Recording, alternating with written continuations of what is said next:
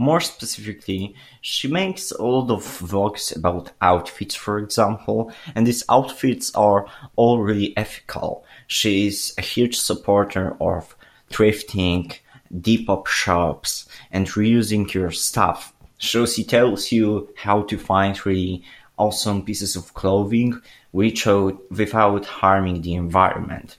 She also makes a lot of topics about our planet and how it is destroyed by um, some uh, really dangerous industries. She's mainly focused on fashion industry, which I will talk about shortly on this podcast because it's really dangerous.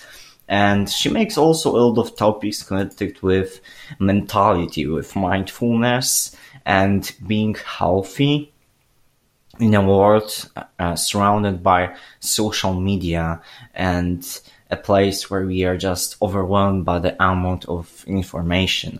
I think this vlog uh, not only is a place where you can spend a time and really fun way, but it's also a, a uh, vlog that makes you think and you want to reconsider some topics after watching some of these videos. She also makes podcasts, so if you're up to some kind of talking and discussion in the background, this is a great place to watch something like that.